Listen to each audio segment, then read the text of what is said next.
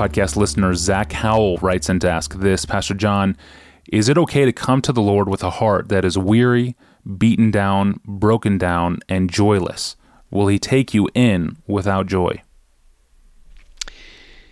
Here's what Jesus says All that the Father gives me will come to me, and whoever comes to me I will never cast out. Or in another place, come to me, all who labor and are heavy laden. I think that's exactly the situation that Zach is describing. And I will give you rest. Or again, whoever comes to me shall not hunger. Jesus is honored when we come to him for help.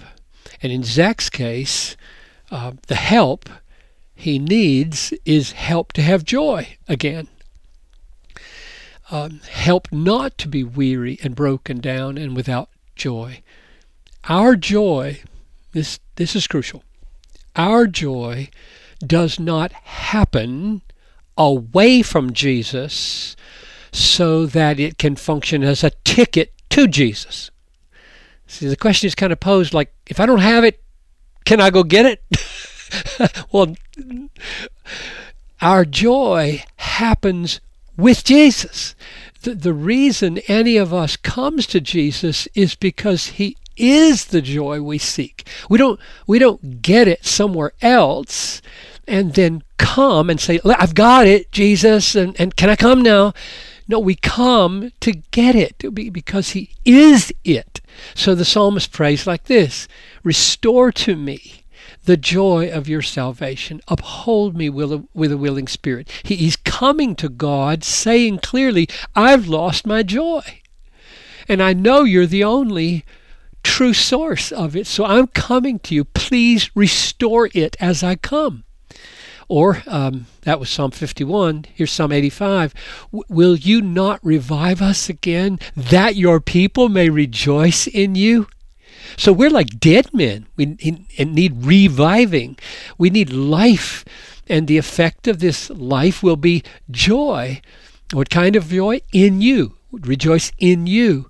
We, we come to you lifeless and joyless so that you will give life and that life will spring up with with joy.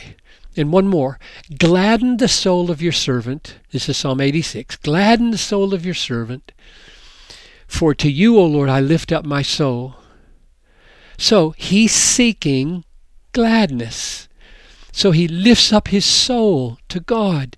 It's like lifting up the empty cup from Psalm 116. I, I, will lift up the cup of salvation and call upon the name of the Lord. I, my cup is empty, Lord. I've, I've poured it out. I've, I've, done all I can do. I, I'm, I need gladness, so I come to you and lift up my soul for refreshment.